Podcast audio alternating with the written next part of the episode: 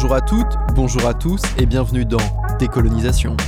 Dans ce troisième épisode, qui est aussi le dernier de notre série d'introduction, on vous propose d'aborder les manières de faire des historiens et des historiennes du fait colonial pour présenter quelques outils et ressources qui les elles mobilisent. Et comme dans chaque épisode, on vous dit qui on est et d'où on parle. Moi, c'est Armel. Je suis doctorant en histoire à l'Institut universitaire européen de Florence depuis 2017 et je travaille sur l'histoire des mines de charbon dans l'Empire colonial français, et particulièrement sur le Vietnam et l'Algérie, de leur colonisation par la France jusqu'à leur décolonisation. Par ailleurs, je suis un homme blanc cisgenre issu de la classe moyenne. Et moi, je m'appelle Élise. Je suis docteur en histoire depuis quelques mois, donc j'ai écrit une thèse. J'étais à l'université Paris 8 et à l'université de la Manouba en Tunisie. Je travaille sur des militantes communistes en Tunisie entre les années 20 et les années 60. En ce moment, je donne des cours à la fac avec un statut assez précaire. Et à côté de ça, je travaille dans un commerce. Je suis une femme cisgenre et dans la plupart des situations, je suis pas racisée. Mais l'immigration et le racisme imprègnent en partie mon histoire. Ce qui fait que ce qu'on appelle le passing, c'est une question qui m'intéresse et qui me touche. Le passing, c'est le fait de passer pour quelque chose qu'on n'est pas, qu'on n'est pas vraiment ou qu'on n'est pas complètement. Alors par exemple, c'est la thématique du roman La Divine de Marie Ndiaye, qui a été publié en 2013. C'est l'histoire d'une femme d'un milieu très modeste, dont la fille, pendant toute sa vie d'adulte, masque ses origines. Et elle peut faire ça notamment parce que son physique ne laisse personne imaginer que sa mère euh, est noire. Si je parle du passing, c'est aussi parce que c'est un rapport avec notre épisode. C'est un phénomène qui met en jeu les représentations euh, qu'on se fait du monde et des gens. Et ces représentations, elles résultent de processus historiques et sociaux. On a prévu ce troisième épisode parce qu'on estime que le savoir historique n'a pas à être monopolisé par celles et ceux qui auraient eu la possibilité de l'acquérir, comme nous, et qui le garderaient secret. On pense qu'il faut faire la transparence sur nos pratiques, dans un but de diffusion de ces pratiques, mais aussi pour désamorcer les malentendus qui sont légion. Ces pratiques, ce savoir-faire, c'est ce qu'on appelle la méthodo, la méthodologie. On va d'abord s'intéresser à des outils conceptuels précieux, c'est-à-dire à ce qu'on appelle des catégories d'analyse. Et pour contrer celles et ceux qui les critiquent, on va parler race, genre, intersectionnalité, pour démythifier ces termes sur lesquels on entend souvent des trucs absurdes je dénonce euh, euh, la logique euh, d'une partie de la gauche, de les extrêmes gauches, en lien avec ce qu'on appelle la mouvance indigéniste ou, ou décoloniale, qui font précisément de l'affrontement, de la guerre, de la lutte entre races, et je mets des guillemets, leur fond de commerce. Et cette guerre, elle est terrible, car elle l'essentialise en fonction de la couleur de peau. En gros, Là, on entend que ces catégories font partie du kit de ce que le magazine Le Point a appelé les nouveaux fanatiques. D'ailleurs, on aurait peut-être dû appeler cet épisode pour un nouvel islamo-gauchisme wokiste décolonial. en écoutant ou en lisant celles et ceux qui critiquent l'usage de la race ou de l'intersectionnalité, on pourrait avoir l'impression que les militantes, les militants, les chercheurs, les chercheuses catégorisent tel ou tel individu de manière insultante, réductrice ou politiquement orientée quand on parle de blancs, de juifs ou de noirs, par exemple. Alors, on pourrait en avoir l'impression, mais euh, généralement, c'est pas du tout le cas. Heureusement, il y a des gens aussi qui travaillent et qui utilisent ces concepts dans l'espace médiatique. En ce qui concerne l'usage de la race ou de l'intersectionnalité, qui sont particulièrement critiqués ces temps-ci, on peut citer par exemple Rokeya Diallo et Grassley, du podcast Kif Taras, ou la sociologue Sarah Mazouz. Bonjour. Bonjour Grace. Kif Taras, le podcast qui saute à pieds joints dans les questions raciales. Comme vous le savez, ici, nous parlons sans complexe d'arabes, d'asiatiques, de roms, de noirs, de blancs, de juifs, de musulmans. Race, c'est le gros mot ultime en France. Pays des Lumières, ô combien universaliste, dont nous sommes tous et toutes citoyens et citoyennes indépendamment de nos couleurs. Enfin, officiellement.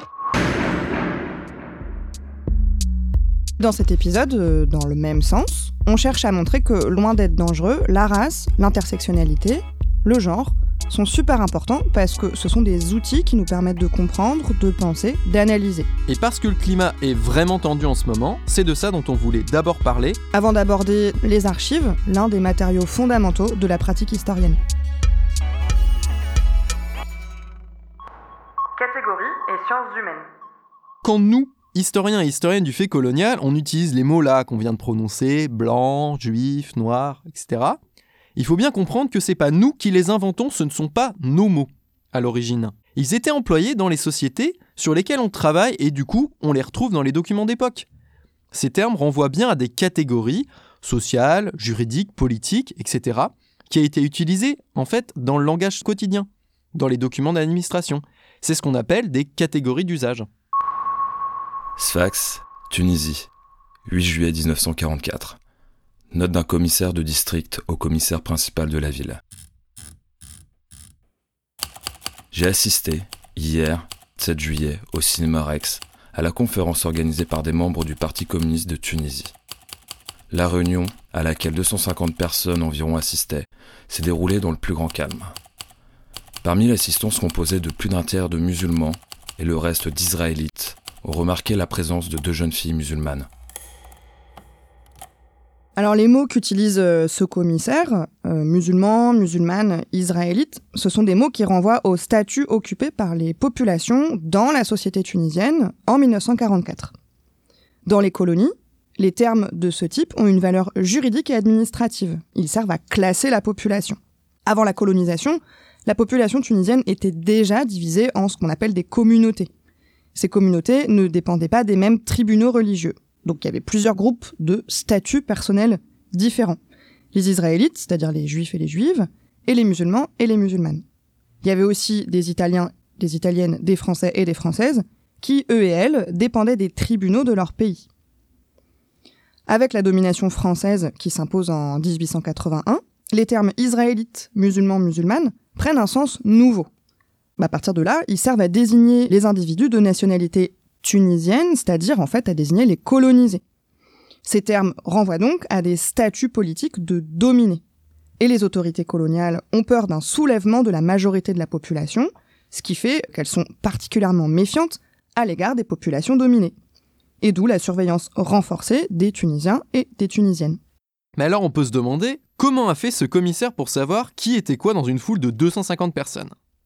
Évidemment, il a sûrement pas demandé à chacun des individus qui étaient là comment il ou elle se définissait. En fait, il a utilisé les catégories qu'il a en tête pour étiqueter les personnes autour de lui.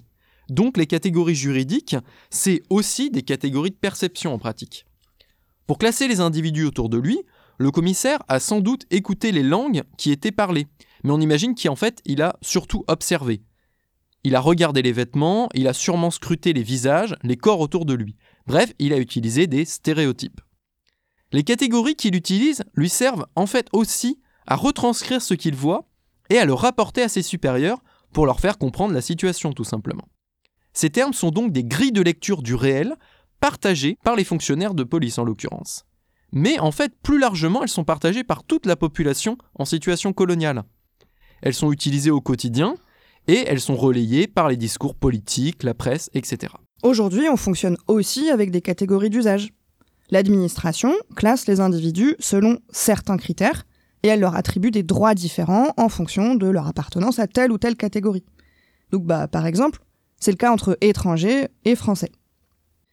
Et dans la vie de tous les jours, on utilise aussi des catégories, donc des catégories de perception qui généralement n'ont pas de valeur juridique. Et on les utilise souvent sans vraiment y réfléchir et souvent pour décrire. La police de nos jours, encore elle, utilise tout le temps des catégories et beaucoup des catégories que la police utilise ont une histoire longue, et pas mal d'entre elles ont à voir avec la colonisation. Que ce soit aujourd'hui ou dans le passé, le fait de catégoriser est généralement pas anodin. Les catégories assignent les individus à un groupe ou à une communauté sans leur demander leur avis. C'est-à-dire qu'en catégorisant, on juge et on classe les gens en fonction de critères apparemment banals ou évidents. Mais euh, en fait, ces critères renvoient fréquemment à des discriminations et à des hiérarchies sociales.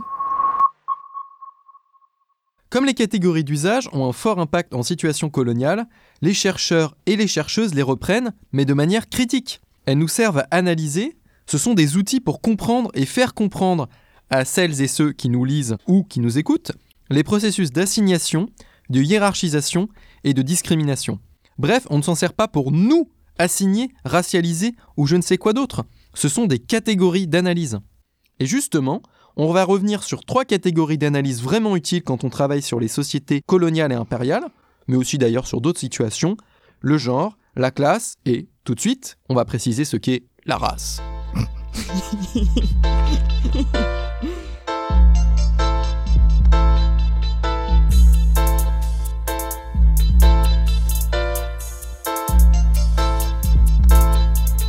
What's my name?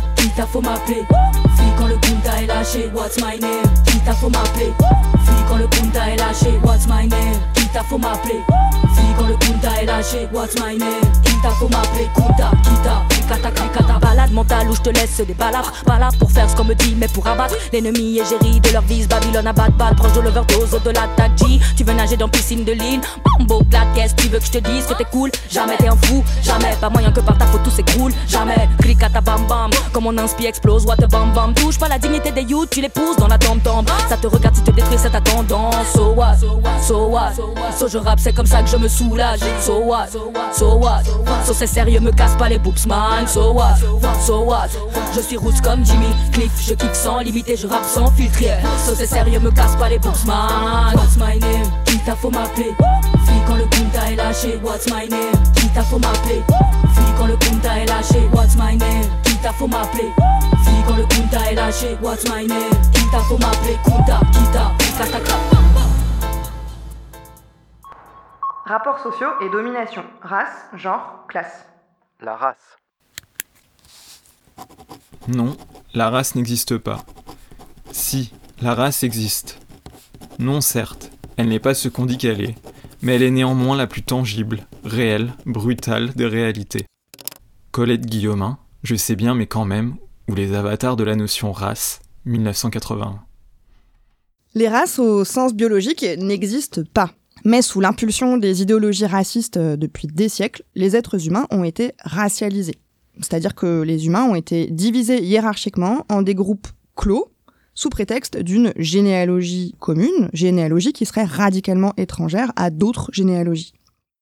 La race, c'est donc pas une réalité biologique, mais comme on l'a entendu avec le texte de Colette Guillaumin, la race, c'est une réalité sociale, historique, qui se fonde sur une prétendue différence naturelle.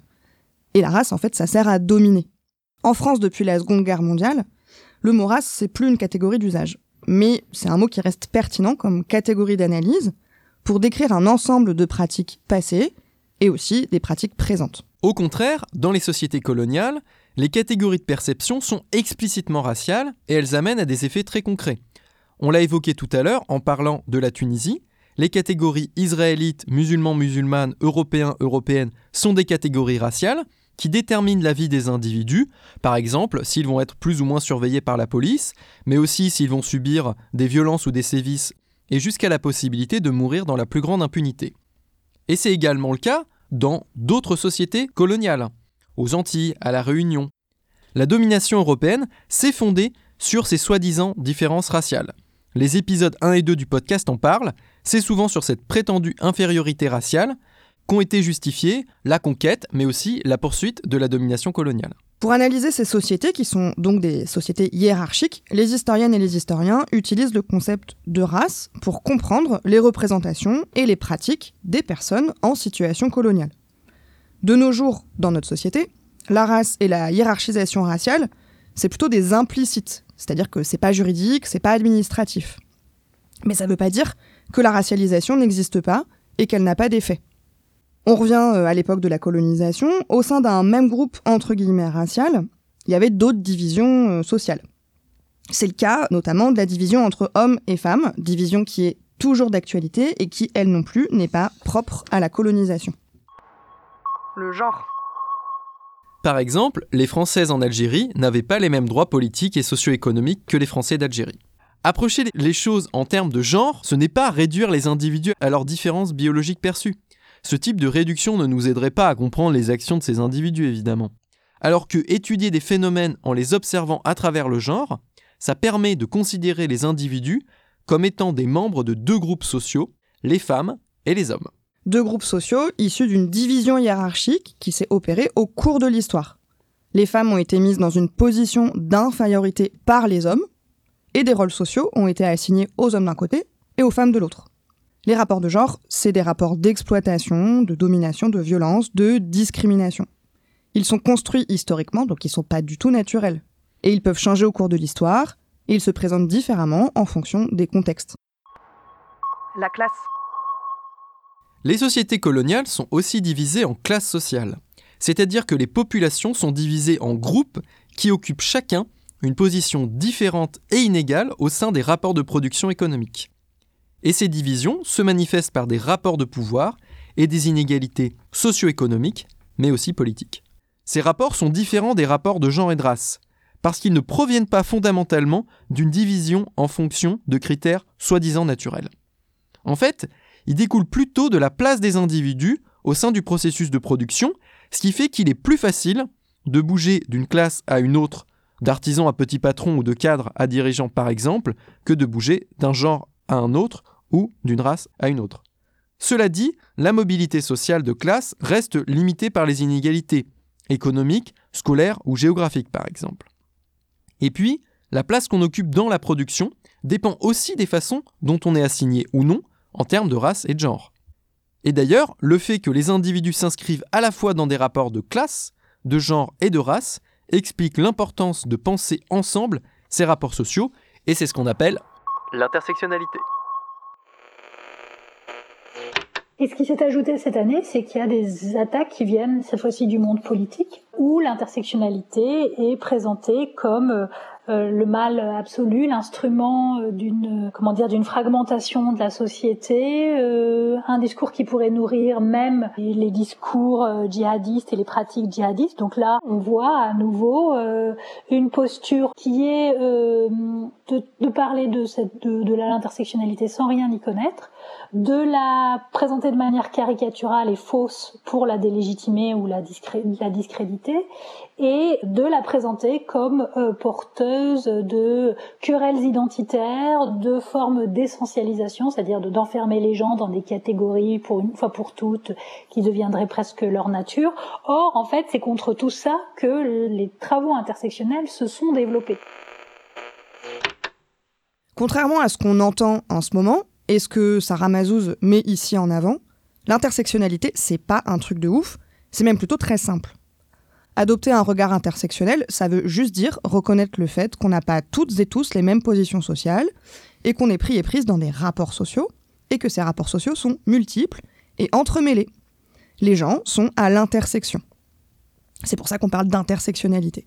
Par exemple, les femmes font partie du même groupe de genre, mais le vécu de chaque femme dépend aussi de sa classe sociale, de son assignation ou non à une race, du fait qu'elle ait un handicap ou pas, de son âge, etc. etc. Dans les sociétés coloniales et comme ailleurs, les femmes sont en position d'infériorité par rapport aux hommes. Pourtant, les Françaises des colonies et les femmes colonisées n'étaient pas à égalité. Par exemple, les femmes colonisées n'avaient pas le droit de vote, alors que les Françaises des colonies euh, l'ont eu en 1944.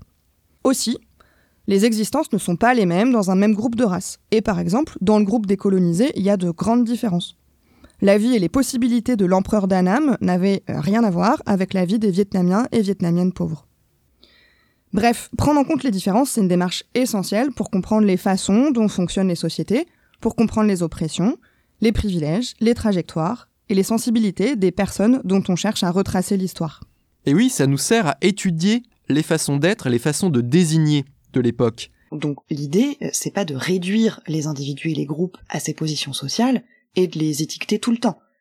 L'idée, c'est de prendre en compte les positions sociales et d'en mesurer les effets. Ces outils, en fait, ils nous permettent d'approcher dans toute leur complexité les sociétés et les individus du passé sur lesquels on travaille. Et grâce à ces outils, on peut tirer plein d'informations des matériaux qu'on utilise. Et les matériaux, on appelle ça des sources et la plupart d'entre celles qu'on utilise en histoire, ce sont des archives. Crache des flammes, toi t'es le limier. J'ai la folie par la phobie d'être éliminé. Je rêve de bandes, ceux qui se donnent au max pour nous maintenir aliénés. Hein. Et si je voulais m'émanciper, démolir les murs qu'ils ont constitués. Je crois pas que c'est nécessaire de tout définir. Si tu ressens le feeling du son, ça me suffit. Mais non, ils sont là, ils restent bloqués. Sur mon genre, sur ma race, ok. Femme en colère n'est pas femme toquée. Intelligente, je place mes pions de l'autre côté. So what, so what. So je rappe, c'est comme ça que je me soulage. So what, so what. So c'est sérieux, me casse pas les boobs, man. So what, so what. Je suis roots comme Jimmy Cliff, je kiffe sans limiter, je rappe sans filtre. So c'est sérieux, me casse pas les boobs, man. What's my name? Quitte faut m'appeler. Fille quand le punta est lâché. What's my name? Quitte faut m'appeler. Fille quand le punta est lâché. What's my name? Quitte faut m'appeler.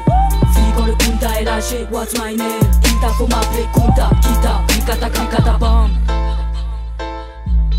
Klikata, klikata, bam. Klika, klikata, klikata.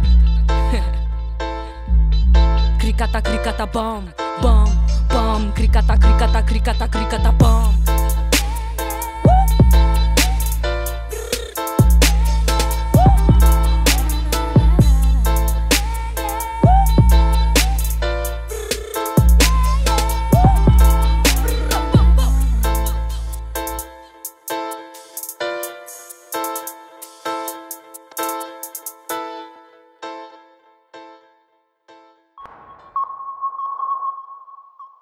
Les archives, matériau central de l'historien et de l'historienne.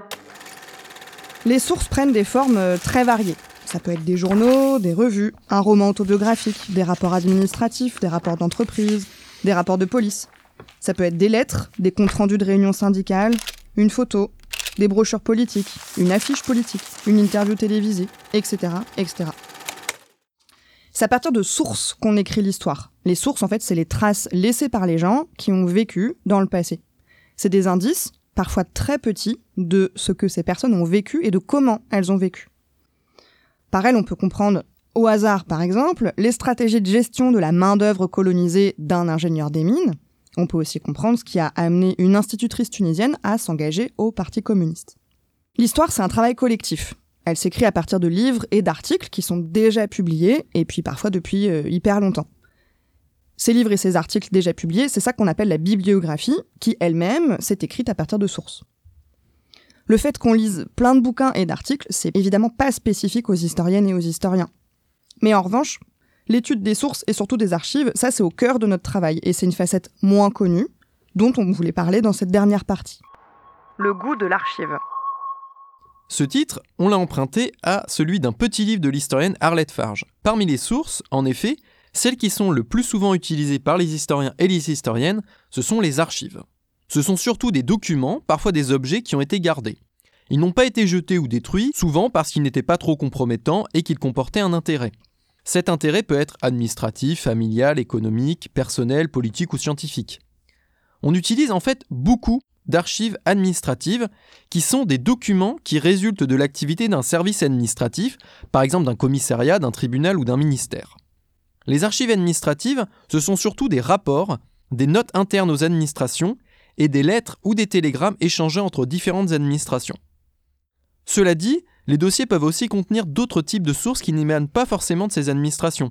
Dans leurs dossiers, on retrouve par exemple des tracts politiques, des lettres de requête, des photos d'identité, etc., etc. Et ces archives administratives, elles sont conservées dans des centres d'archives publics qui sont ouverts à toutes et tous. Faire de l'histoire, ce n'est donc pas en fait réservé aux historiens et aux historiennes.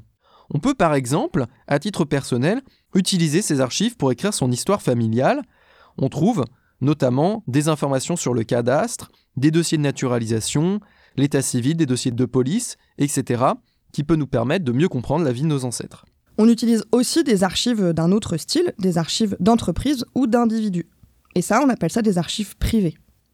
Dans les archives d'entreprise, on trouve le même genre de documents que dans les archives administratives. Par contre, les archives qui appartiennent à des gens peuvent être de nature euh, plus variée. Donc par exemple correspondance familiale, journal intime, photographie, etc. Voilà, maintenant c'est bon. Bah écoutez, je suis né le 2 juin 1923, comme vous voyez, il y a 92 ans. On peut aussi fabriquer des archives, avec des enquêtes orales et des entretiens qu'on mène avec des acteurs et des actrices de l'histoire récente.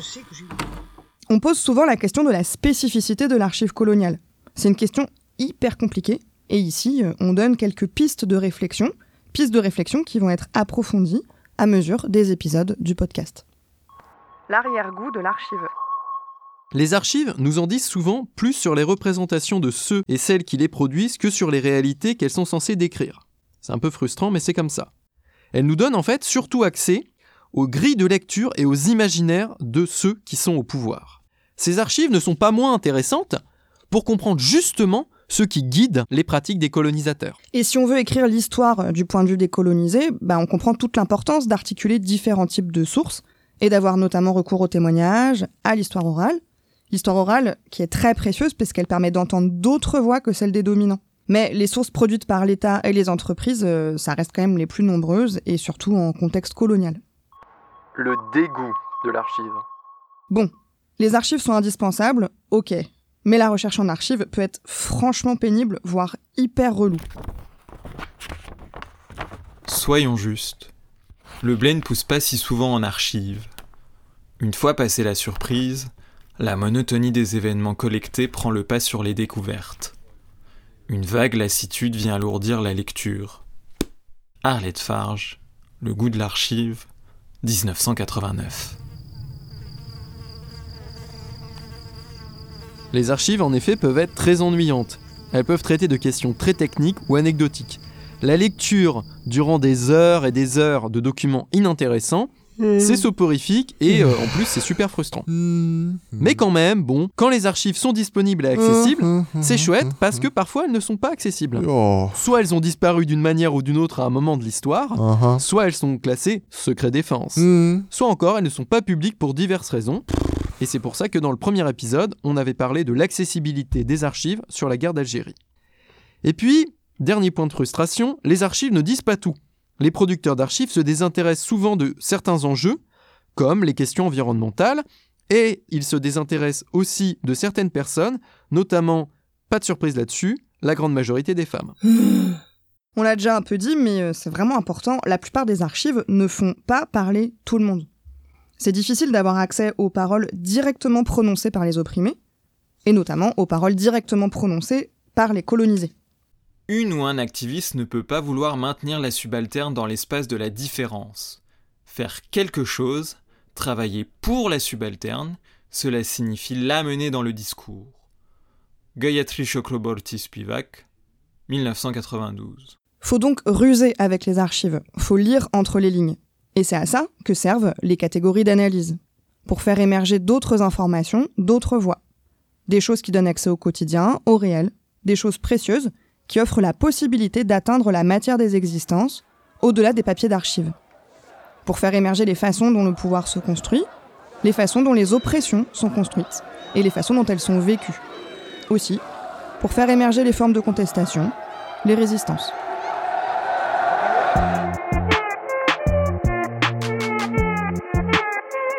Merci à vous d'avoir écouté cet épisode et merci d'être de plus en plus nombreux et nombreuses à suivre ce podcast. Ce troisième épisode conclut notre première série. La deuxième série, dont vous pourrez écouter le premier épisode le mois prochain, portera sur les enfances en situation coloniale. Cet épisode a été enregistré au studio 8 à l'université Paris 8. Merci beaucoup à l'équipe et en particulier à Olivier.